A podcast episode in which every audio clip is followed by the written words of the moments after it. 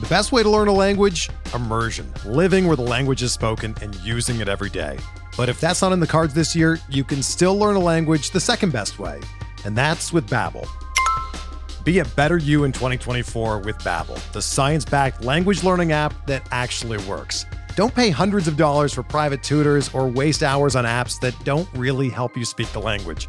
Babbel's quick 10-minute lessons are handcrafted by over 200 language experts and help you start speaking a new language in as little as 3 weeks. Babbel's designed by real people for real conversations, and their tips and tools are approachable, accessible, rooted in real-life situations and delivered with conversation-based teaching so you're ready to practice what you've learned in the real world. Here's a special limited time deal for our listeners. Right now, get up to 60% off your Babbel subscription at babbel.com slash bluewire. That's 60% off at babbel.com slash bluewire, spelled B-A-B-B-E-L dot com slash bluewire. Rules and restrictions apply.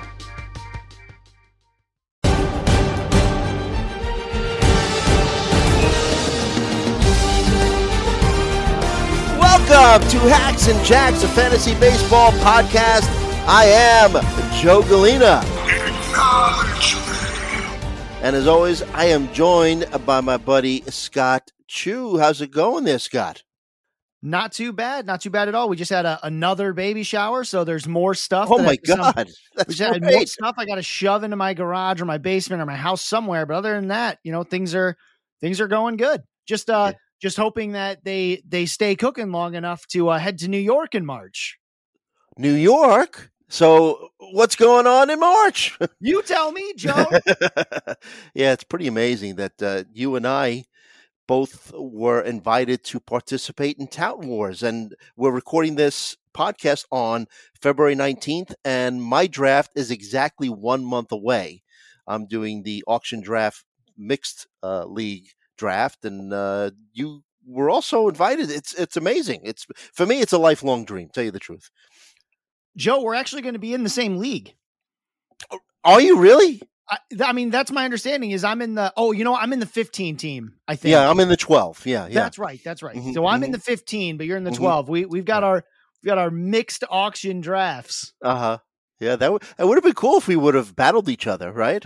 uh, we'd have to like maybe we'd uh, you know maybe have to uh, ask. You might have uh, to find yourself a new podcast partner. I was going to say, I was gonna, yeah, that's what I was trying to get. I was trying to be, you know, kind about it, but you know, we're going to share uh, secrets here. But no, it's it's so cool and uh, so grateful to be uh, invited to take part in it. So, uh, really looking forward to it. But uh, hey, you know, uh, baseball season. I'm sure we have a lot of new people joining in because uh, you know Super Bowl is behind us, football season behind us, and you know uh, what is it? Five days until we see our first uh, exhi- uh, exhibition game, uh, spring training game. So, you know, it, it's baseball season, Scott. Yeah, I think someone posted that uh starting today, right? Or yeah, today this is the last Sunday without baseball for like 10 something ridiculous like 8 months or something like that. So so that's that's a lot of fun. We're finally getting back into it. Uh we're we're going to have some news to to overreact to in just a few more days. Yeah, well, yeah, you t- you know, leading right up to it, I do have some news, and you know, I hesitate to throw news out because so much new uh, information comes out on, on a daily and hourly basis, really. But I'll, I'll just mention, I'll highlight a few. So, Liam Hendriks threw a bullpen session on Friday. Uh, Hendriks, obviously the uh, closer for the White Sox, uh, battling non-Hodgkin's lymphoma. We wish him the best. Uh, Adalberto Mondesi, uh, Red Sox shortstop. At least that's what we think, right? We were joking around right before the podcast. Um, no timetable for his return. Uh, expected to open the season on the IL. Remember, he's coming back from a torn ACL. Jacob DeGrom. Now, this is a shocker, right? Uh, experiencing some left side soreness. Uh, is expected to play catch on Sunday, and Sunday is today, the day that we are recording. So, uh, you know, once our podcast drops, you'll get more information on that. Lance McCullers Jr., no stranger to the IL. The Astros pitcher has been temporarily shut down from throwing after experiencing some arm soreness. And Dustin May, Dodgers pitcher, recovering from uh, Tommy John surgery, will have an innings limit on uh, the for, for this season. So he's going to pitch. He's going, but uh, going to be on an innings limit. So um, any of this, uh, you know, shock. I mean, the the Grom news. It's kind of you know you hate to you know see anybody hurt or whatever, but hopefully it's something minor. But you know, especially with him and Mondesi and and McCullough so injury prone. Yeah, and I mean it, it's all sort of news and it's all sort of not news in that Mm. we expect these. You know, McCullers is on an innings. I mean, any any players on an innings limit when they come off Tommy John surgery, not just from a like realistic standpoint, like their their team will have them on an innings limit, but there's also just an expectation standard, right? Like fewer of those innings will be useful. You're never whenever someone's coming off of a major injury, you're never projecting like full playing time the next year. That's just not how that works, especially with Tommy John. But guys like, you know, Mondesi, his projection playing time just doesn't change Mhm. right? It doesn't change. There's no timetable, but that's because the you know they don't really. He could come back in two months and barely miss any time, right? So, you know, he's he doesn't have a timetable, but there's not a lot of timetable that's needed for him. If you're drafting him and you're expecting more than 80 games, I think you're out of your mind, Mhm, right? So, mhm, like to, for them to say, "Oh, he might start out a little slower," that's fine, right? Like, mhm. I know, I know. tell me something I didn't know. Yeah, same for same for Degrom. Like to hear about him having some tightness. You know, like oh, okay, sure. Mhm, Like I don't mhm. expect him to throw 180 innings. That's just not going to happen. I Right. still think he can be fantasy's best pitcher theoretically, even if he only throws 120, 130. Right, just Mhm. because of the the massive amount of like just the massive quality you get from a lower quantity. So it's all news, but it's all kind of not news. It doesn't Mm. really change anything about any of those players. Right, right, right. Yeah, it doesn't push the needle, we'll say, right? So, I just thought I'd throw it out there. So, um, but uh, this week we're going to continue our positional previews. Going to uh, preview the catcher position, and uh, in the past it's been a really tough position for fantasy baseball, but you know we've gotten a little infusion of youth, uh, and we have a few uh, catchers that are now in their prime, right? We have some some really young guys, and we have some guys that have been in the league for a couple of years that uh, have proven to be fantasy baseball assets that we'll talk about. But uh, it- it's been it seems like the the catcher position isn't you know uh, as as as scarce as like the second base or third base position you know that we talked about in previous episodes. I actually find that it's harder to deal with because in my mind, catcher was always a get one of the top couple or just stream it. There wasn't a lot of thinking involved. If you liked the value of a JT Realmuto or a Will Smith or something like that, or a Willson Contreras, you grabbed them. And if you didn't, and you didn't have a catcher by like round 11 or 12, you just didn't draft one. Like it was Mhm. like your final pick it was like a kicker, right? Right, I mean, right. it's one of these things where you could get a good one and it can make a difference, or you could just not. It doesn't matter that much, right? Mhm, But mhm. what's happening is that the what I call the streaming line, right? There's only so many catchers that are above the streaming line that are above just trying to manage it on a weekly basis. Mhm. That number of catchers is a lot higher now. So while you'll have fewer people contending with you for streaming catchers, the bar for those catchers you're streaming to meet is a lot higher. So the Mhm. replacement level is actually, despite the fact that we have more good catchers, the re- it's actually meaning the replacement level is sort of dropping in relation because that Mhm. baseline for what a good catcher is keeps going up. Because Right. the guys that we're going to talk about in tier, you know, tier two really, uh, tier two doesn't end till num, you know, number six, and then tier three goes through really like ten guys Right. those top 10 guys, you're probably not going to you're not going to stream against those, right? There's Correct. 10 decent catchers, which means there's only two more that like yeah, there's probably two people in your league that'll very much consider streaming it, hmm but it's more difficult because the margin for error is so tight now. 15 teamer still tough and uh, it's still very tough when you're playing in a two catcher league If there were 30 good catchers in baseball, then then a lot of teams would be a lot happier about it, right? yeah like there's yeah. just not there's Mhm. not 30 good offensive catchers it's one of those things that you never hear that like a team the one thing they're missing is an offensive presence at catcher because you can't you, like they're just not out there right? Right. teams teams don't need it they're like it's cool to get one but that's never what we're missing Mm-hmm. especially now that the dh is in all leagues teams will absolutely sacrifice offense for a good defensive catcher. That's the value they bring. Uh, it's actually one of the reasons that some of these catchers that we like will you know sit more often than you think simply because some of the pitchers have a preferred defensive catcher who calls mm-hmm. games better for them who catches them better so uh, yes. uh, that's really the other thing is that playing time again that's becoming a little tougher because we do have a few more full-time catchers than we've mm-hmm. had before uh, when it starts platooning happens just a little later in the rankings uh, but it also means like everything on the wire it's going to be a lot of guys who just don't play all the time right. and that's another downside to streaming is that because the number of good catchers who will play 100, you know, play like a, more than 110 games keeps going up, it makes streaming just that much harder. Mm-hmm. Yeah, yeah. So why don't we dive right in? Um, got your, uh, we're using your player rankings that you can find on uh, pitcherlist.com. And uh, your first tier starts off with uh, JT Realmuto, uh, Dalton Varsho, Will Smith. So uh, JT Realmuto going to be 32 years old this uh, season.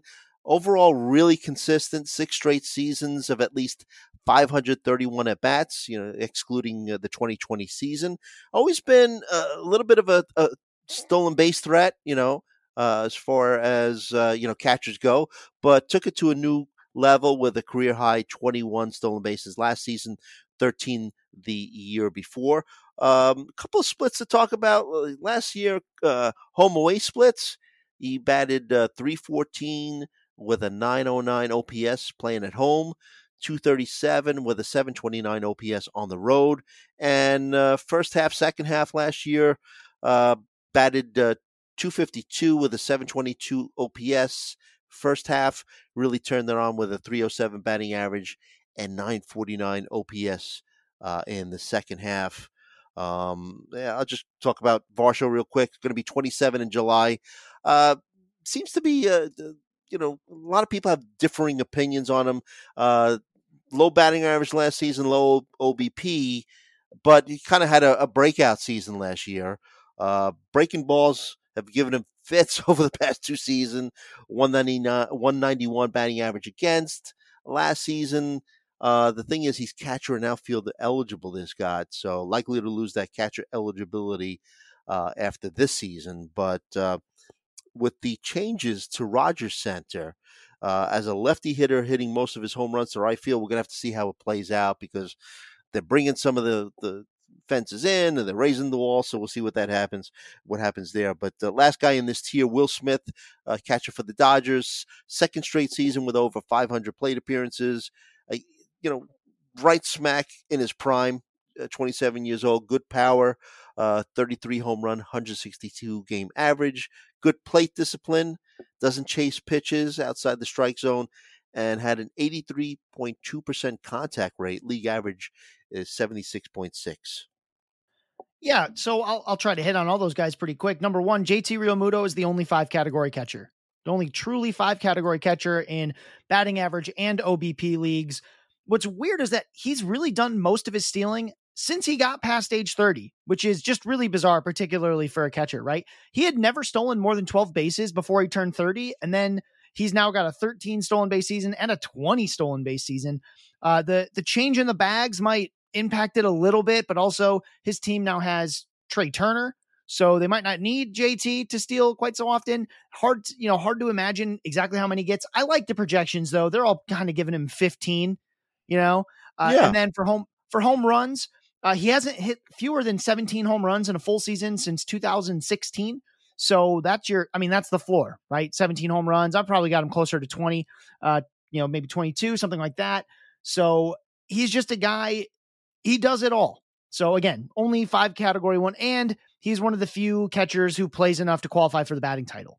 So, I mean, that's a big deal. If you go year to year and see which catchers uh, are in the race for the batting title, it's never more than like four or five. Right, right. like, there's just not that many that do it. JT Realmuto stays very healthy. So, uh, really like him. That's why he's number one overall. He has best catcher in fantasy ceiling, and uh, it's hard to imagine a floor where he finishes outside the top three. Right, just hard to picture that for JT Realmuto. Right. Dalton Varsho does have a lower floor, and that's because I just don't think the batting average is going to get a whole lot better.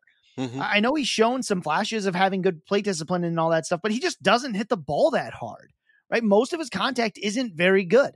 He, of course, still had 27 home runs because when he hits it right, he hits it a long way, but he makes a lot of bad contact. I don't want to say he can't hit the ball hard, just that he makes a lot of contact that isn't good. He needs to be a little more selective there. Uh, you can probably tell that from from some of his ratios, but he just he needs to pick better pitches because he attacks certain pitches that just don't make sense. He can't do anything with them. So he can make contact and it just won't go anywhere. Not because he isn't strong, but because it's just hard to hit those pitches very far, right? Like mm-hmm. breaking balls. He, right. he swing he tries to hit too many of them. So, mm-hmm. uh, and that's the other thing in Dynasty that the only this only really matters for Dynasty. He is likely to lose that catcher eligibility after this season, and that's going to change his value in Dynasty considerably. Because as just an outfielder, he's what a a poor man's Adolis Garcia, who can't mm-hmm. steal as much. Good it, comp. It drops, yeah. it drops him quite a bit. So you know if if you're looking in like you know mid season ish June, July, you're definitely out of it. You've got Varsho. Uh, I think this is the time you could move him for the most value simply because someone's going to, you know, someone's going to value that catching eligibility more than you will because mm-hmm. you'll want it next year. And Varsho's only got it for this season. Right. Of course, that changes in Yahoo. If he gets close to five starts, you only need five starts in Yahoo to get that eligibility though it's hard to imagine him getting any with Danny Jansen and Alejandro Kirk already on the roster. They just don't need him to catch. Right. So that's the thing for Varsho. And I just I, I don't I don't love the bat like I don't think the batting average is ever going to be good. That's the mm-hmm. thing. So he's four categories instead of five. Right. Then that's with Will Smith, basis. he's also Will Smith is also four categories. He's actually tied for first in runs scored, second in home runs, second in RBI, sixth in OBP, eighth in batting average among the 60 catchers with at least 300 plate appearances since the start of 2021. In other words, as I mentioned in the article, he does everything except steal better than other catchers. He just he hits the ball. I mean, he just really hits the ball hard. As long as you don't care about steals, and there's lots of formats where you don't, right? Either maybe you've already got steals because of your early draft picks. You know, you have a Trea Turner, you have a you know, you have a Ronald Acuna, you have, you know, you have guys that already steal by the time you think about taking a catcher. With Will Smith, this is probably, you know, there's there's maybe two catchers who I think could hit 30 home runs. Uh, I don't quite have Varsho there. I don't think he has that kind of power. I think 27 is closer to that ceiling. There's only two of them, and one of them we're not going to talk about again for a long time, right? It's Will Smith and like Cal Raleigh. So Will Smith has that kind of power. The bat projection system, which, you know, one of the better ones out there, uh, they actually do suggest he can hit 30 home runs with the type of playing time he has.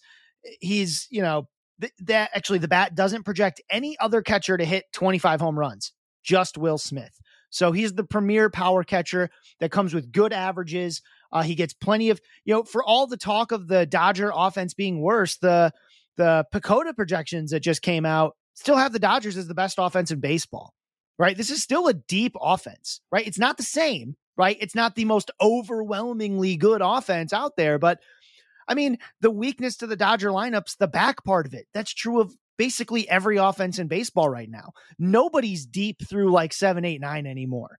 Right. Mm. Teams have just sort of reshifted a little bit. This is still one of the best offenses in baseball, and he's going to bat probably third for again, one of the best offenses in baseball. So I really like Will Smith.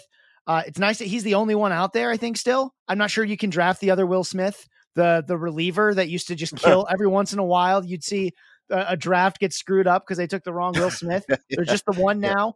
He's on uh, the just, Astros now. No, I think he's on the Astros. Did he retire? Oh, he? Yeah, I think oh, so. I yeah, don't yeah. know. I don't yeah. know. It just doesn't happen anymore. they found better ways to deal with that. It's not like Luis Garcia where there's like eight of them. Oh yeah. Uh, yeah. so uh, with Will Smith, you know, again, just the well, maybe you're right. I'm sorry to interrupt you. Yeah, uh, I thought he was with the Astros. I know he was traded there last year. Uh, maybe he's still a free agent. Sorry. yeah, no, no, that's right. that's not the important part of this Joe. Yeah, I know. Will Will Smith does it all except steal bases. So, uh, especially if you've already got stolen bases wrapped up, uh, then you might even move Will Smith to your number two or maybe even number one catcher. Because if you mm. don't care about steals, Will Smith is your guy. Yeah. Yeah, it's you, you mentioned the uh, Dodgers offense.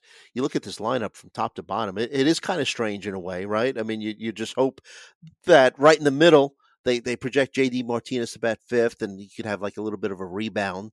Uh, then you have uh, Miguel Vargas batting ninth at second base. He's got some some power, some speed potential, but this is a very different looking offense for the Dodgers. But yeah, it's, it's going to be interesting to see uh, how uh, they pan out this season. Um, so you think that they're going to be like a, another 95 to 100 team uh, win winning season? You know, just curious. Yeah. I, I mean, they won 111. yeah, there's a lot of reasons to think that, right? They've still got they've still got pretty deep pitching, right? Yeah. Even if guys like Tony uh, Tony Gonsolin take a step back, yep. right? They could get some step forwards from guys like Dustin May, Noah Syndergaard. They still got Clayton Kershaw and Julio Urias uh, right at the top of that rotation. And again, Will Smith's going to bat third. In front of him is Mookie Betts and Freddie Freeman, and right behind yeah. him is Max Muncy and any kind of rebound from JD Martinez, right? That's plenty of yeah. ways to get runs and RBI. that, that is good top five, yes.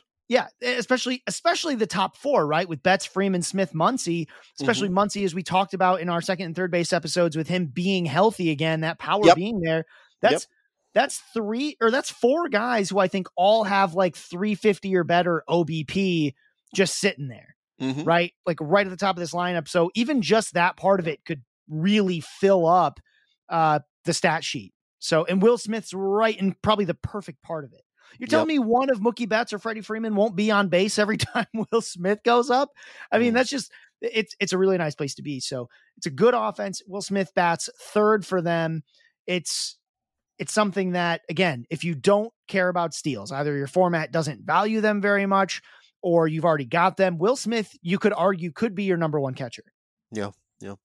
Uh, next tier Salvador Perez, Adley Rutschman, and Alejandro Kirk. You know, you had mentioned uh, that some of the projection systems um, not really choo- uh, picking too many catches to hit 30 home runs. I think Perez has a really good shot. I mean, 20 plus home runs in, in six straight full seasons. Uh, I know he missed five weeks last year, but uh, had 23 homers and 76 RBI in just 114 games. And I, I know that 48 homer season in 2021 is probably an outlier, but uh, did have a strong finish. And I think uh, I know he's going to be 33, but you know, with uh, MJ Melendez probably, you know, sneaking in and catching some games too. I mean, Prez is probably going to DH a little bit, right? I think he's got a good shot at 30 home runs. No. Yeah, I mean, again, there, there's plenty of projection systems that believe that that's true. I worry a little bit about the playing time, uh, just because you know last year it was 114 games. He's coming into his age 33 season. There's a ton of tread on these tires yeah, as a catcher. Yeah. Mm-hmm. Uh, he, I mean, he was playing. He had in 2014 he played 150 games. Yeah. right. He had he had a bunch of seasons in a row where he just caught more than everybody. I, I have to imagine that stuff on the body if he plays a 120 games, he could. But let's remember that he only has one season with 30 home runs. Hmm. Right? He's gotten close before, but he's only got the one. 2021 is the only time he actually hit more than 30 home runs. His, his high beyond that was 27. He did that in 2017 and 2018.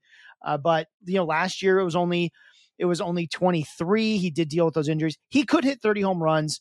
Um, you know, I, I guess you could say then there's three with a decent chance. But yeah. I, I do find Will Smith to be a better bet. Uh, and Cal Raleigh, assuming he gets playing time, is more just pure power. It wouldn't come with a nice batting average though. So that is one yeah. thing that that Sal can do that yeah. others can't. He won't get a good. I mean, his OBP will be trash. Uh, it's you know his career OBP is 301 mm. and that's that's it, right? He has right. a lot of seasons under 300 mm-hmm, OBP because mm-hmm. he just doesn't walk. He he prefers to swing, which is fine but he can, you know, he can rack up RBIs as good as any catcher. You should really think of 80 RBI at catcher, sort of like 95 to 100 for mm-hmm. other positions when you're trying to understand what's a lot of RBI. 80 is a lot for a catcher. I do think he can get that.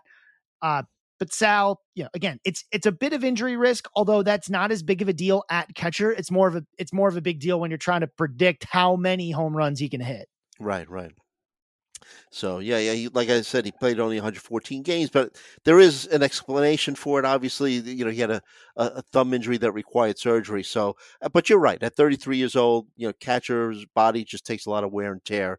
So, but I just think that uh, Melendez there is going to help to uh, keep Perez's uh, bat in the lineup at DH. But we'll see. But what do you think about Rutschman? We talked about him in a previous oh, I, episode Uh, I, I love Adley Rutschman. Yeah. Uh, I love Adley Rutschman. You know, if you if you go to my ranks on pitcher list, this is one of the first charts I really started sharing with people.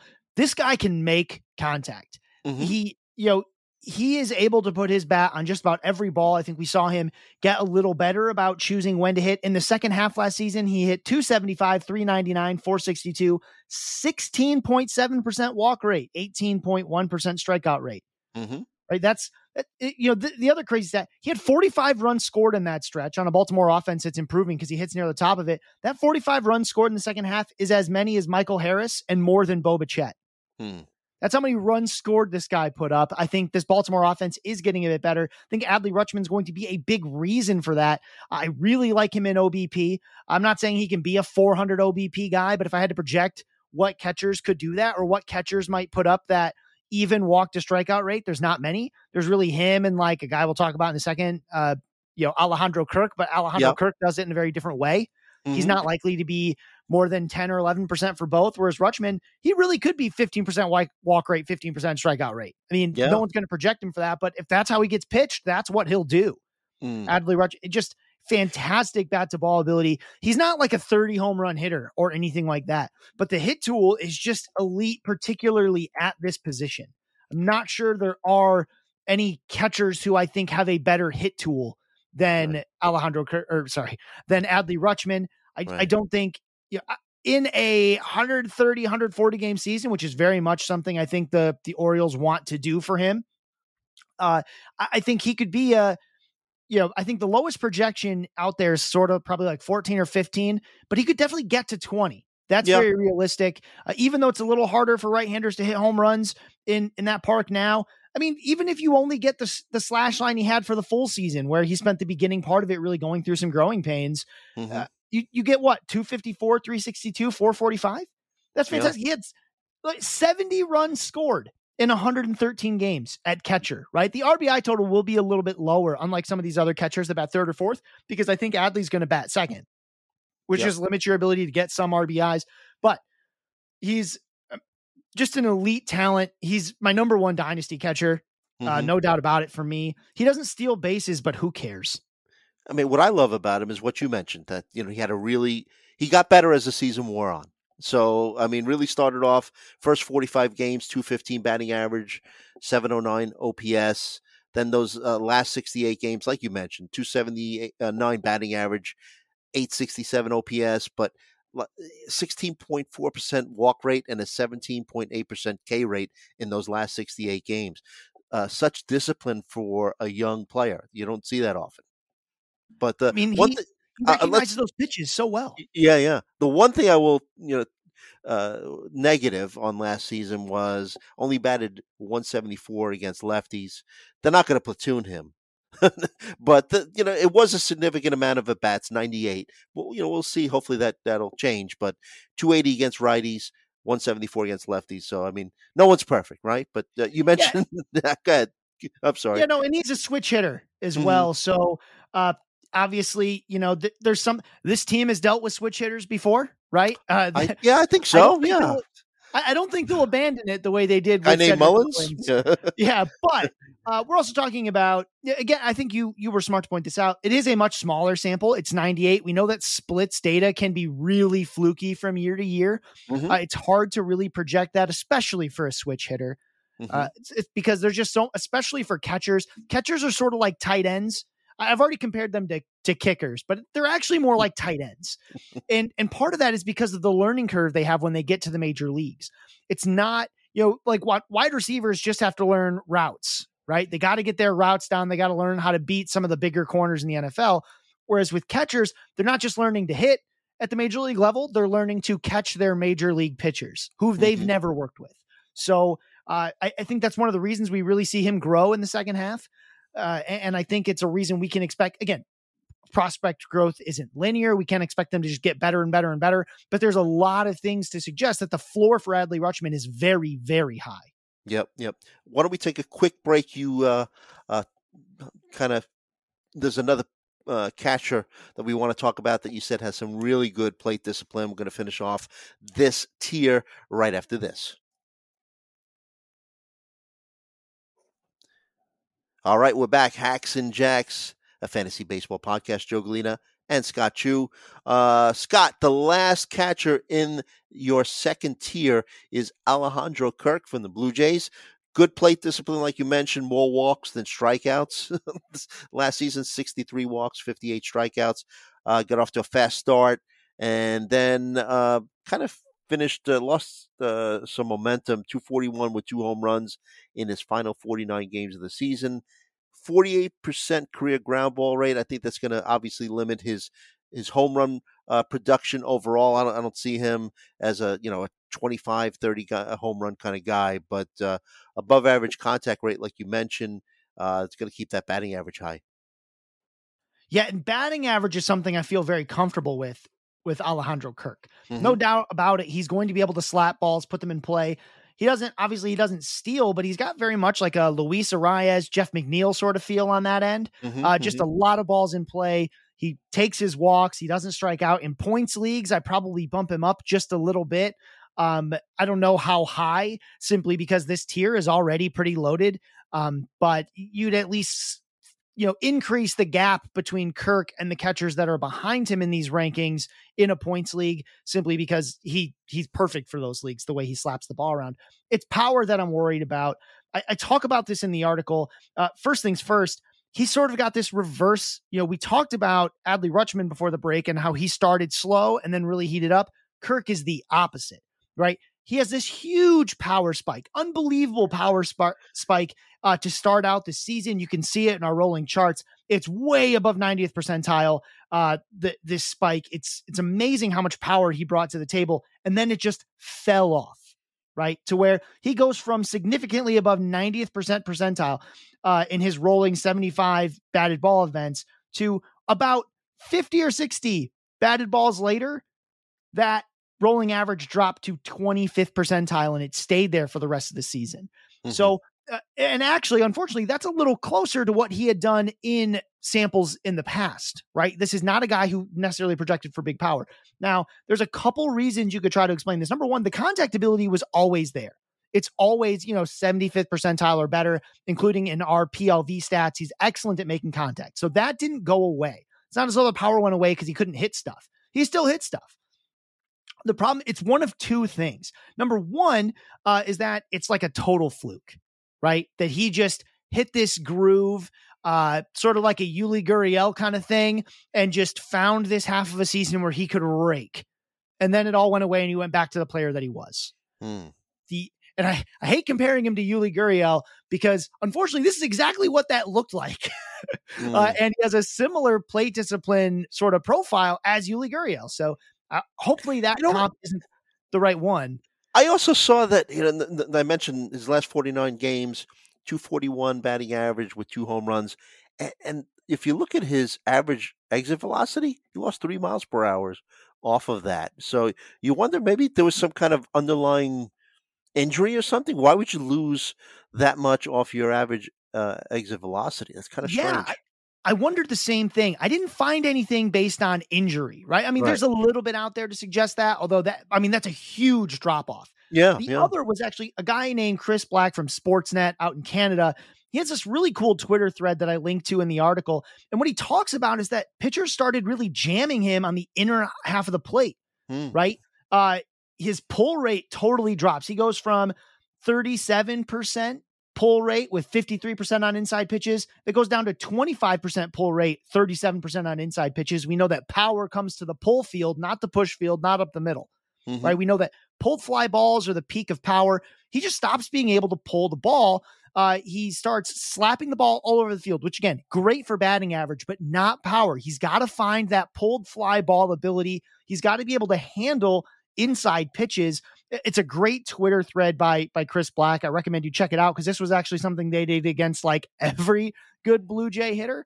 But mm-hmm. Kirk really struggled to adjust against that. And that's one way to, I mean, getting jammed a whole bunch is a good way to lose three miles an hour off that batted ball velocity. Because sure. again, if all you're doing is slapping that ball to the opposite way, it's not hard. You'll still get a good batting average out of it, right? Plunking that thing over the shortstop and third baseman or uh, for, you know, or whatever, right? Just getting it right over the infielders. He's a righty, so it was probably just you know pop it over the first and second baseman.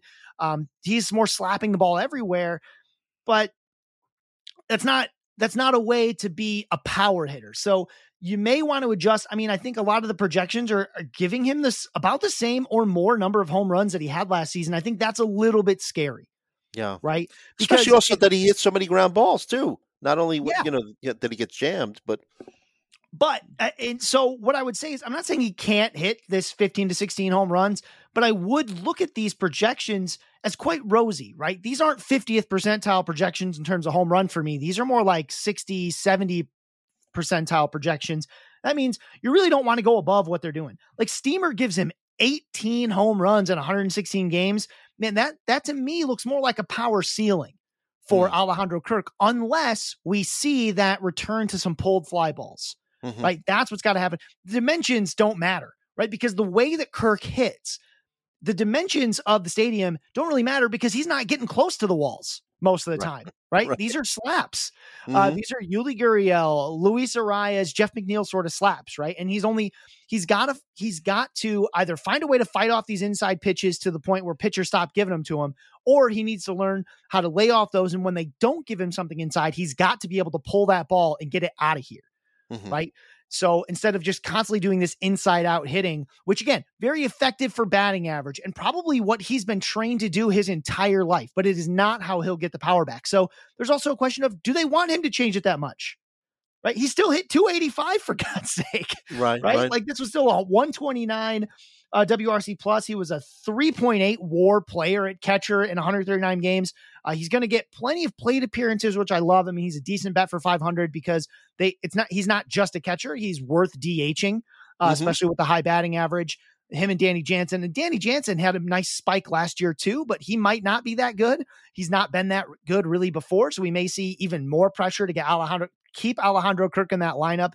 So I, I like Kirk. I just there was a lot of heat coming in, especially early offseason of this is your sleeper catcher. This is a guy I rank him pretty high, but it's very hard for me to rank him. Like I just don't see a path to top five without that power. Right, right. Okay. Good analysis uh, on your part. Uh, and uh, be looking for those tweets uh, from Chris Black because uh, I just trying to figure out yeah, how does this guy lose three miles per hour on his average exit velocity. But uh, good explanation. Um, so uh, let's move on to the next tier, and uh, we've got the Contreras brothers in this in this tier: uh, Willson Contreras, MJ Melendez, William Contreras, and Sean Murphy. Um, so yeah, first time in a long time that there's a new catcher in St. Louis for the Cardinals. You know, I did notice he hasn't had uh, good success at Busch Stadium uh, obviously, it also has to do with the quality of pitching on the Cardinal staff. But uh, um, you know, uh, let's see, batted 265 against the Cards when he faced them at Wrigley. But when he faced the Cards when he was a Cub and played in St. Louis, he only batted 228 uh, with a 378 slug. So I just thought I'd just bring that up there. But uh, last season missed some time due to hamstring and ankle injuries, but still managed a three straight 20 home run uh, seasons. That's a non COVID abbreviated seasons, right? Um, he has a 26 homer, 81 RBI, 162 game average. And no, no uh, young chicken. here, 31 years old, but I think he's still got some good years ahead of him. Yeah, I mean, he's one of these guys. You know, I'll actually start with the weird part, which is I think he can get a couple more steals. Mm. Right? These these rule changes going, you know, going to St. Louis. I think he could steal maybe like he's had he had 4 in 2022, he had 5 in 2021. I could see 6 or 7 right? He's got a little, he's still got a little bit of uh, hitch in his giddy up there. He can still get there uh, in his age 31 yeah. season. Uh, mm-hmm. Uh, he, he, still got it, but you know, he, as you mentioned, he did miss some time last year, still managed 22 home runs, still, mm-hmm. you know, almost 500 plate appearances. That's what you're looking for uh, in catcher. He's going to a team that is very willing to play one guy every single day. Right. I mean, they mm-hmm. did it for Yadi till he was much older than Willson Contreras now. Goes to a team that's, I think, very familiar with him. Uh, I think they've always known how to pitch him. The one thing that's weird here, and this was actually something I talked about with uh, we she didn't know she was talking to me about it, but Sarah Mhm. Sanchez, who's a you know she really follows the Cubs closely. She's an excellent analyst. One thing she mentioned about the human element of the game is his entire professional career has been with the Cubs. Willson Contreras has always been with the Cubs. He's been with the Cubs for you know darn near a decade. Right? I mean, he's he started Yeah. his minor league actually sorry, more than a decade. He started his minor league career at the age of 17 in 2009 as part Hmm. of the Cubs. Right? So, he's going 2009 through 2022. Like there are fantasy players who were who've been born after this time, right? They're young, but they've been born after this time. And you know, he's he's going to a brand new environment. Luckily, I mean, he is an old pro. He's been in Busch Stadium more times than any of us, right? I mean, he's Mhm. he's been there a lot uh, as part of the Cubs. He should at least be a little bit comfortable, but he is going to an entirely new environment. And that that could be something to think about. However, his dependability at the plate uh, for for Willson Contreras is just really hard to ignore. The batting average isn't quite as good as it used to be, Mhm. but it it's something where it's good enough for catcher, right? 240, 250, that sounds about right. Uh, that's something I think he can still do. And, you know, 20 home runs, he's got 20 home runs in each of his last three full seasons, as you mentioned, without the COVID year. Uh, He Mhm. also had it in 2017. He has that one power outage in 2018, and that's it. You really like, you know, 20 home runs. You really like the counting stats, right? Probably somewhere like 130, 140 combined runs and RBI. That's excellent at catcher, right? If you can get more than 120 combined, you're looking pretty good. Again, for catcher, uh, he, he kind of can do it all. He's an excellent catcher in the sense that you don't pay up for him, right? He's not anyone's sleeper coming into this season. He's Right. really done well with, you know, strikeout rate really spiked last season. Uh, we saw it up at 28%, made it, the, the adjustment we saw is not a fluke. Uh, if you look at the rolling chart on his strikeout rate, I've got it in the article. There's this big spike that happens in 2021, 2022. His biggest spike barely puts him over 25% for a rolling 30 game average. So he's got that back under control. So he's excellent in points leagues. I'm not worried about that strikeout rate one bit. It's a one year anomaly. So, and it- it's also what hurt his batting average, right? He was down at 237 last season, up to 243 this year. And I think that's, you know, that's still probably closer to the low side for him. So I really like what he brings to the table. Willson Contreras, just one of these safe catchers. No one's going to be like, oh, nice pick, Willson Contreras, but it's really safe. It's a guy you'll, especially if you like to set it and forget it catcher. This is one of the, one of the great set it and forget it catchers. You're just not going to have to think about it. And I we're agree, starting yeah. to run out of those. Mm-hmm, hmm Next guy, MJ Melendez uh, for the Royals, catcher and outfield eligible. Uh, we briefly mentioned him earlier when we talked about Salvador Perez. Uh, we even spoke about him a, a few episodes ago. Uh, second year players, all right. Uh, power bat, but looks like could be a potential drain on your fantasy team's batting average. Uh, on a positive note, batted 217, but expected batting average was 237. Uh, another guy with some uh, righty lefty splits that we should talk about uh, batted 193 with a 664 OPS against right handed pitchers, and that's 348 at bats. So that's a significant amount of at bats. Uh, against lefties, batted 295 with an 839 OPS. Yeah, that he did. You know, one thing about him uh, that's fairly unique for catcher is he leads off, which on one hand makes the batting average. Actually, was I, I can't believe we didn't talk about it much. I just recorded and it's out today. Uh, the episode for On the Wire uh, with Adam Howe, Kevin Hastings, and we talked about players who have a bigger impact on your batting average because of the number of plate appearances and volume unlike other catchers, Melendez really is going to rack up plate appearances at the top of this lineup. So that negative batting average could hurt you a little bit more than others, but also, especially in like head to head kind of ca- formats like points or in head to head categories, I just don't care that much.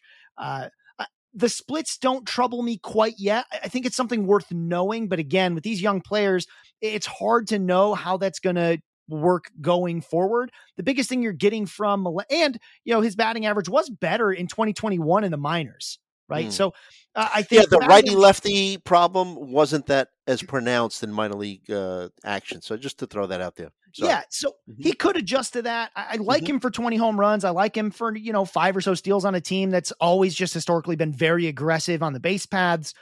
I, I think Melendez is a guy who he's going to get tons of playing time. He's never going to start in your outfield, Like just get that. There's no format where MJ Melendez needs to be in your outfield. Uh, if if he was only outfield eligible, he'd be barely draftable, right? Because this profile is just Lane Thomas, but plays less. You know, but mm-hmm. mm-hmm. uh, I think I think MJ Melendez is a guy who can hit 20 home runs.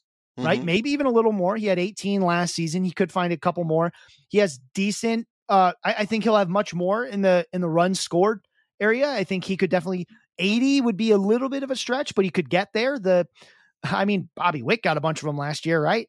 Uh, mm. Uh, and he, he'll be batting in front of him. So I think he could get those 80 runs scored at the top of a lineup for a full season. The RBI count is probably not going to get better. In fact, it might even go down because leadoff hitters just don't get RBI. But MJ Melendez, just a guy who I think can put up stats with pure volume, even if the batting average is no good. We're starting to get to the point where you have to sort of sacrifice one or two things.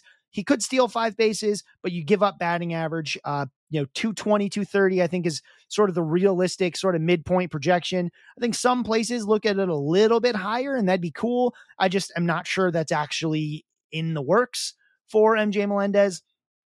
But the plate discipline's fine, right? The OBP is actually better because he does walk uh, he he'll probably walk more than 10% of the time for So Melendez in an OBP league. I'm not saying you should necessarily bump him up your rankings, but you can definitely keep him where he is for sure. He's just not he's not going to hurt you in OBP like you will with batting average because that OBP should sit around 315, 320, 325 depending on how everything shakes out. If he can bring that strikeout rate down a little, we'll see.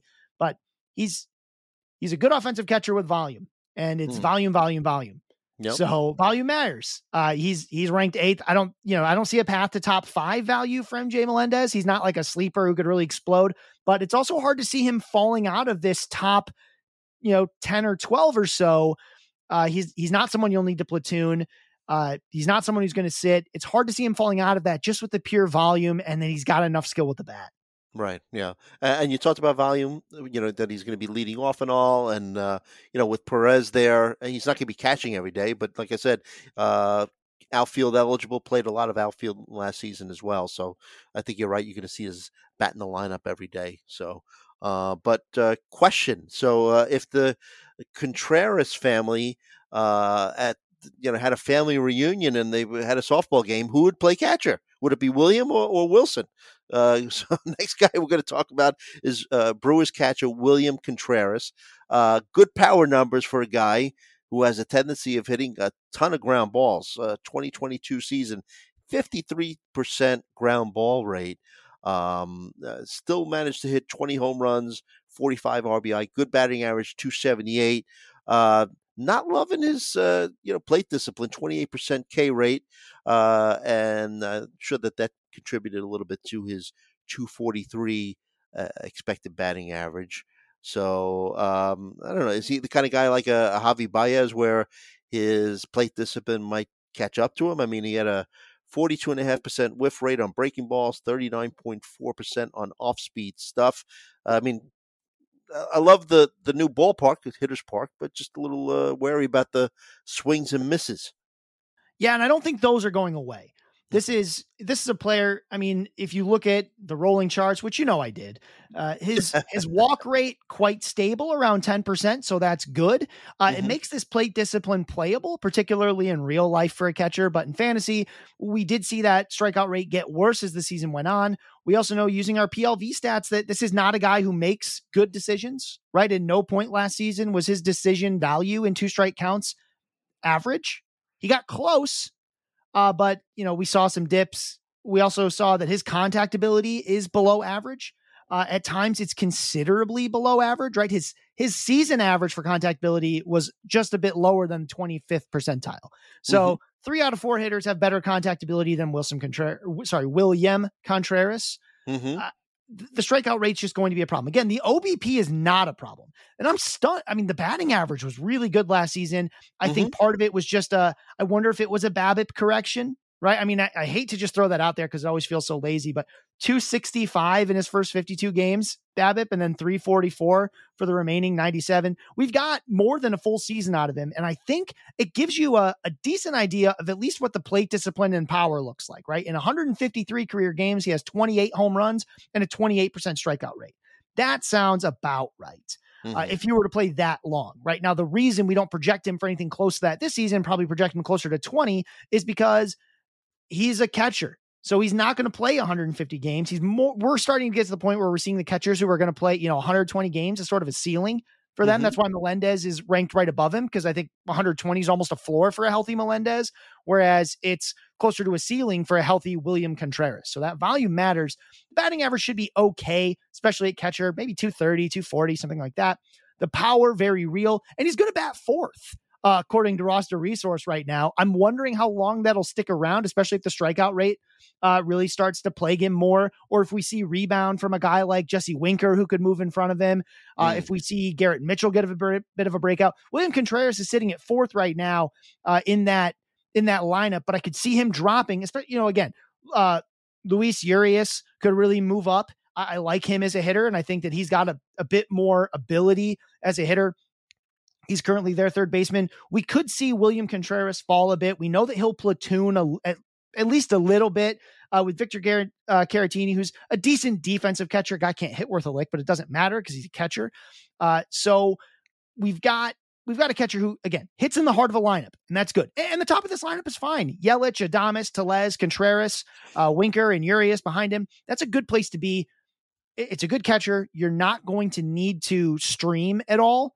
Uh, and there's no reason to suggest that he's not healthy, but you know that that 265 batting average uh or sorry 278 batting average that he had last season that's really hard to imagine happening again uh his his supporting cast is a little worse than he had in Atlanta mm. and for William Contreras. I mean, I I think you're hoping you get what you got last season. And right, I think that's a reasonable thing to, mm-hmm. with, with less batting average. If you can get what you got last season with less batting average, I think you should feel good. And that's a good catcher, mm-hmm. uh, especially with more playing time. I do think he'll play more than he did last season, uh, which was only 97 games. Uh, so, you know, the 20 home runs, a, a few more counting stats uh, because he's going to play more. So, like 120 combined runs in RBI, probably split down the middle. The plate discipline will be fine. I mean, for a catcher, right? Because he walks enough. OBP leagues, it'll it's pretty neutral. I think batting average leagues, it's a little worse than that. But again, there's a decent player here. Uh, but you know, we've we've we're only you know we're, we have been recording for a while, and we're only in the top ten, and that's because we're gonna have we're gonna stop being able to talk about guys here pretty soon. right, right. We got a good one that uh, we're going to take a quick break now, but we got a really good one that we're going to talk about right after this.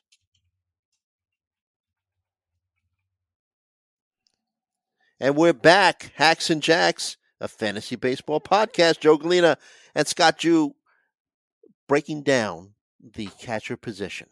Um, yeah, you never answered my question. Who would be the starting catcher in the Contreras family? Would it be Willson or uh, William? Oh, it's got to be Willson, right? Mm. I hmm. mean, I, I, just everything that Will William Contreras has more raw power. Mm. But when it comes to what the final stat lines are look like, it's hard to imagine William beating Willson in any category. Mm-hmm. Right? I think they could be close. And again, the home run potential is higher.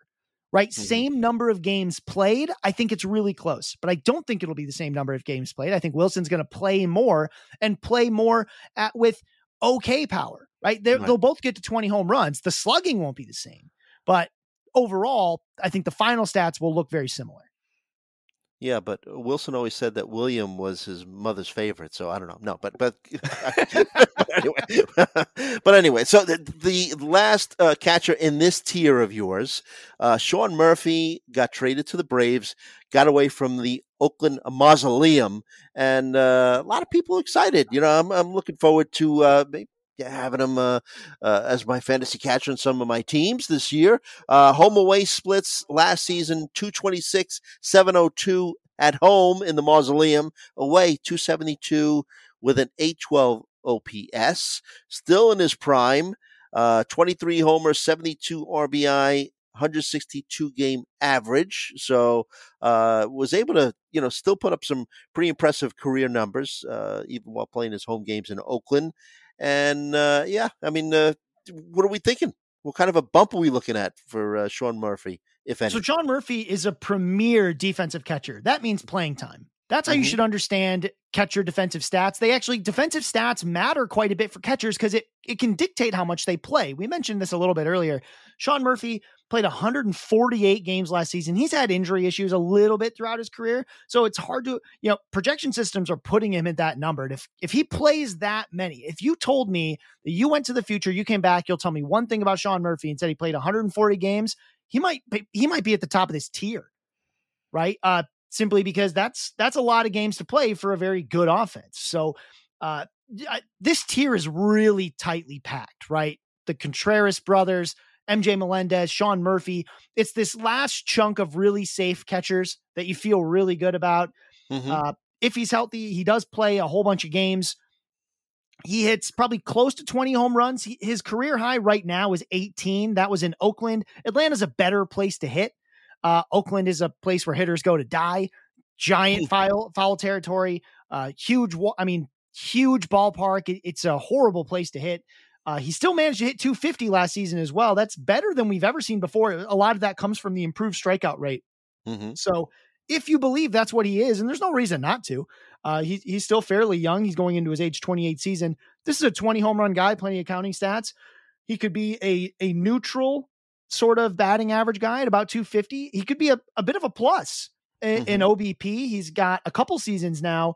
Uh, well, I mean, a lot of them are very short seasons, but we've seen him have these OBPs of 330 or better uh, in the past. There's- He could definitely do that again. I think he's someone who I feel really good about. I, I kind of, in a lot of single catcher leagues, I sort of want whoever I get from this tier, like the, I just want the last one. Right. Whichever one's the last one available, I want that. Right. Mhm. Now, there's reasons I'll select guys ahead of this because the value is really good. But if everyone's kind of taken a little earlier than I want, I'm just going to be thinking to myself, I want the last catcher from this tier because they're all quite good. They're all plug and plays. You never think about it again. You're never going to carry anyone in a single catcher league needs to know this right now, unless it's draft and hold or giant rosters. You are never keeping a bench catcher. That's ne- never, never, ever. Right. And, and the, the two catchers that are outfield eligible uh, should just be your catcher. Right. Mhm. Like you're not, you're not going to take two of them. There's just no, because you would have needed to draft them much earlier because of their catcher el- eligibility. There's this is the one position where eligibility matters a ton for where you're drafted, right? We already talked about how Varsho falls, uh, but of course that doesn't matter. I- That that doesn't matter about Sean Murphy. But Sean Murphy, I want the last catcher in this tier. It might be Sean Murphy, it might not be, but if it is, I'm going to feel really good. Uh, Sean Murphy right now projected to bat fifth, and we've we see we saw them do this with Travis d'Arnaud Mhm. right? There's no, it. I'm not entirely, you know. At, at first, I thought they might platoon Murphy at catcher, but now I'm starting to think that he might DH because right now the DH they've got penciled in is Marcell Ozuna, and he's no good. Right. He, he's he's not he's not just. I mean, he's just he's no good in a lot of ways. You can take Yes. that however you Yeah, want to take know. that. Yes. He's no good, but uh, he's also you know he's 32. They've they- they've got him on the roster, so they're going to play him, I guess. But he shouldn't be in the outfield. Uh, Mhm. he he doesn't need to DH all the time, so I do expect d'Arnaud to take some of those. He might catch just a little bit too when Sean Murphy does need an off day. Signed a long contract, so I think the Atlanta does want to keep him preserved just a little. We didn't need that many off days. You know, probably he'll probably get less than you know maybe one a week, maybe less. So again, Murphy very good.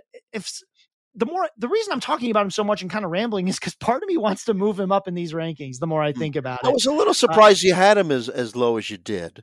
yeah. But uh, again, this this this tier's so tight. mhm. I mean, just so so tight. I, I kind of almost accept any shuffle up except for the two Contreras brothers. Like I almost put Willson Contreras in his own tier because I do like him better than the rest of the catchers in this tier. But if you shuffled up the rest of it, I'd always just kind of be like, okay, yeah, sure, that sounds right. Mhm. Uh, so again, get the last one from this tier if you can. But if you can't, I mean, Sean Murphy, if you want to move him up a little bit, especially in OBP leagues, I think you should. Yeah, yeah. You have him as your tenth ranked, right? And uh, so does NFBC in terms of But- ADP. and, and so let's let's be clear. The, the the tier break we're hitting right now. I know you're about to lead into tier four. this tier break is massive.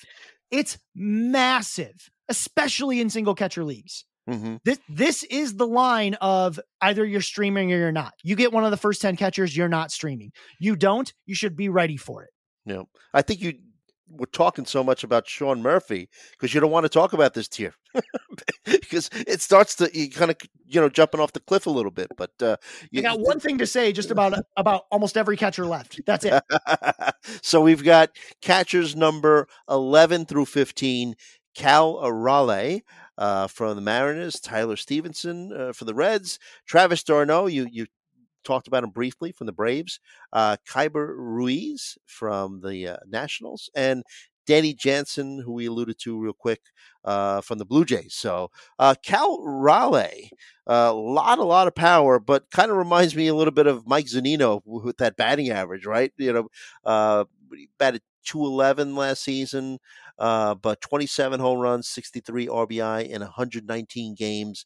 So I look at his minor league career, and in four seasons had a 275 batting average. So it gives me a little bit of hope. But uh, you know, 29.4% K rate, uh, much better on the road, by the way. Uh, away 244 batting average with a 961 OPS at home 180 with a 6 180 batting average with a 600 uh, OPS. Uh, got a little better as the season wore on. But what do you have to say about Cal Raleigh? What's the one thing you have to say about him? This is actually probably my. If you want to say that I have a catching sleeper, it's it's Cal, right? It's the big him? dumper. Mhm. Uh, he he had 27 home runs last season. I think he can do it again. Uh, The interesting thing to me, uh, and again, this doesn't necessarily mean he's entirely changed, but if you look at our PLV numbers, he got really good at a lot of things towards the end of the season. His Mhm. decision value around the 10th percentile for his first, uh, his rolling 200 pitches, two strike counts. After about 350, huge spike up. He ends the season close to the 90th percentile in decision value, that rolling decision value. So huge jump there. What does it come from in two strike counts? Strike zone judgment. It all came from when to swing and when not to swing. Pitchers likely started attacking him outside the zone more because they knew that he loved to swing and he got used to it quick. Right. So he he ends in the 90th. He starts the season around the 10th to 25th percentile in rolling strike zone judgment, which is simply did did you if you didn't swing was it a ball if you did string, swing when it was a strike he gets to the 90th percentile by the end of the year it's a straight shot up starting again at about 350 pitches something happens about Hmm. 350 pitches into the season that he's like oh is this how i do it is this Hmm. how i how i play baseball at this level it went Light bulb above the head. Yeah, and we Yeah. we never saw the power. So the power was 75th percentile or better the entire season. And towards the end, as he starts making better decisions, guess what? He goes from a bit like considerably above 90th percentile to elite level above 90th percentile, right? Mhm. Way above. His season average is probably somewhere in like the 95th percentile, 96th percentile. Ends the season probably even higher, 98th, 99th percentile. Uh, our power metric is about expected bases added per batted ball event. So when he hits the ball, he hits it really, really hard. Really like him. Uh, this is the last guy I'm going to talk a lot about because that's my sleeper. If I don't get Mhm. someone from the top 10, this is the one I want. Yes, I see the batting average could be bad. I think it could be better though, simply Mhm. because he's starting, he started to make much better decisions at the plate towards the end of the season. Yeah, yeah. First 25 games, 38.5% K rate with a 129 batting average. Uh, then those last 94 games, um, 27.3% K rate, still high, but a you know, significant drop, and a 230 batting average uh, with a 137 WRC plus. So yeah, definitely some uh, improvement as the season wore on, but uh, a lot of power. So uh, like you mentioned at the start of the podcast, one of the only uh, catchers that could hit 30 home runs this season. Next guy we'll talk about Tyler Stephenson for the Reds. Very good hit tool. Just needs to stay healthy. I mean, if healthy, I think he's a 15 homer, 275 average kind of guy. Yeah, he- he'll probably be drafted in every league.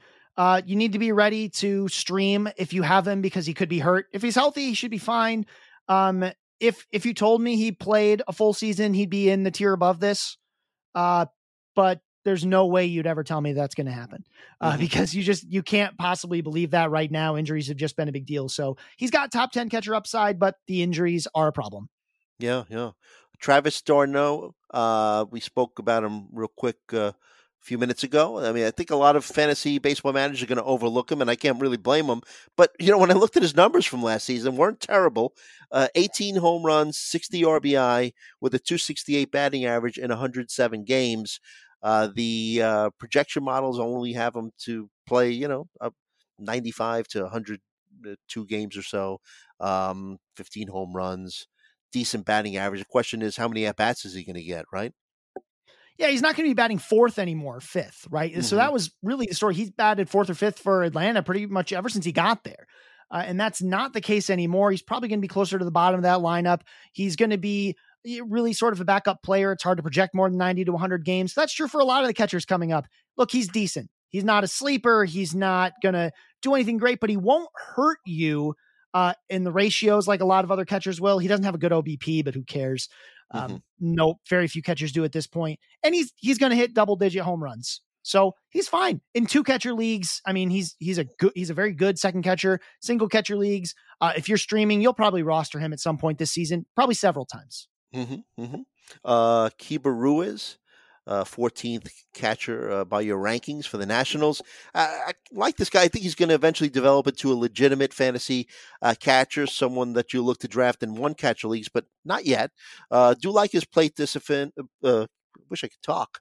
Like his plate discipline with that uh, 11.5% K rate. Um, is expected batting average, expected slug, expected wOBA all higher than the actual numbers. 86.5% big league career contact rate in a, in a you know, short career, but very impressive. And minor leagues batted uh, 301 with an 808 OPS in six minor league uh, seasons. So I think there's hope for him. I don't know if, if this is going to be the season, though. Yeah, he's the store brand Alejandro Kirk. Mm-hmm.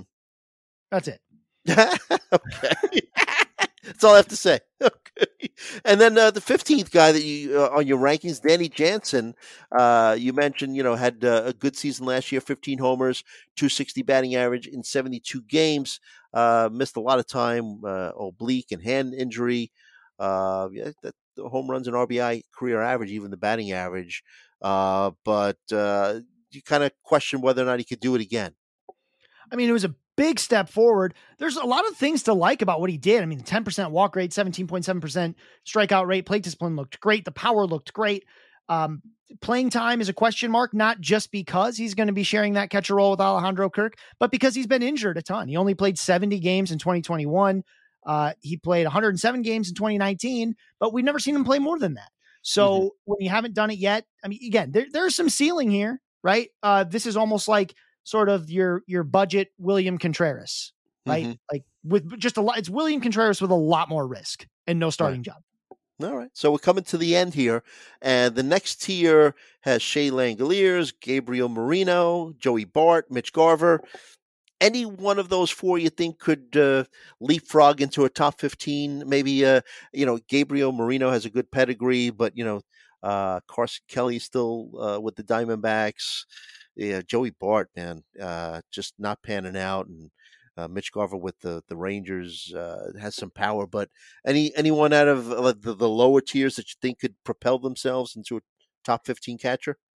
So Gabriel Moreno has he does have an excellent hit tool, just hasn't it hasn't developed quite yet. Um, in terms of doing what we want for a long period of time, it hasn't come with any power. Is the mm-hmm. problem? Mm-hmm. He can make the contact. He hit 319, 73 plate appearances in the major leagues last uh, last season. He he's never going to be a threat to hit 20 home runs. Uh, so it's just batting average and OBP, and then the counting stats will depend on where they let him hit. The, the catcher in front of him, Carson Kelly, not a super healthy guy. Uh, he, he's missed time, and he's not someone that necessarily the Diamondbacks are looking at long term. So Gabriel Moreno is probably the one I care about. Shea Langeliers, all power contact problems, and he's in Oakland. That's no good. Yeah. Joey Bart, if he can just show some better plate discipline, right? Uh, which he 38 and a half percent K rate. That's not showing yeah. you. yeah, he he's shown little flashes of it. He just can't keep it up. Um, it, otherwise, you know, as of right now, he's a streamer when he goes to Colorado. Uh, the other guy in this tier, Mitch Garver. If he plays, yeah, he's got power, but he doesn't play. Mm-hmm. So we'll see how yeah, that goes, right? John there's, I mean, might steal some at bats from him as well. Yeah, and he walks. Yeah. That's fine, but that's it. Mm-hmm. All right. So good stuff. Uh, like I said, a lot better. Uh, and you you phrase it right, like top ten, really uh, a lot better uh, talent at the catcher position. Kind of drops off. Uh, you know, getting to a top fifteen is a little tough, but the top ten has the the universe has expanded when it comes to fantasy catchers. Yeah, I mean, I'll, I'll, talk this entire last tier, right? It's like 11 dudes ranked 20 and below. Uh, I'll say a couple things. Um, you know, get off the Eric Haase bandwagon if you were ever on it. Uh, the mm. guy just he's he's way too aggressive at the plate. He'll probably move down in the lineup as the young Tigers get better. He has Yasmani Grandal, go, don't get cute. He's mm-hmm. too injured. The skills are too bad. Even with all that walk rate, that OBP is going to be hard to be above 300 because he can't hit. Zunino is still Mike Zunino. Mm-hmm. Um, mm. You stream him for power. Uh, Gary Sanchez, if he finds a team, even if he plays full time, he's a power streamer, nothing more. Uh, and you know the two catchers that are sort of interesting here, who I at once they get called up, they'll matter. I won't talk about them a lot because it's more of a prospect thing. Francisco Alvarez for the Mets, he's a top twenty prospect yes. in all of baseball. He yes. could be very interesting if you find some time at the major league level. And Endy Rodriguez of the Pirates, another pitching, uh, pitching, sorry, catching prospect. Uh, he's definitely more of a hit tool guy than Alvarez, uh, though he did hit some home runs in the minors last season, 25 of them. The Pirates are terrible about bringing young players up, just one of the worst in baseball. Uh, they're up there with the Rockies in terms of how they jerk players around, but he's definitely got some ratios to him. Uh, and so he could be very interesting if he comes up late in the season and you're in that streaming catcher game. And also, of course, in Dynasty, these are two of the best catchers that you can get your hands on in terms of prospects in Alvarez and Endy Rodriguez. Hmm. All right, very good. So I think that just about slams the lid on things for today. Uh, Scott, you got to go uh, curl, right? Uh, I've got to go uh, babysit a uh, pug puppy and make some beef stew. Uh, you could follow my man Scott Chu at If the Chu Fits. You can follow me at Joe Gallina. And like we always say, hoping that all your fantasies become realities. And we'll see you next time.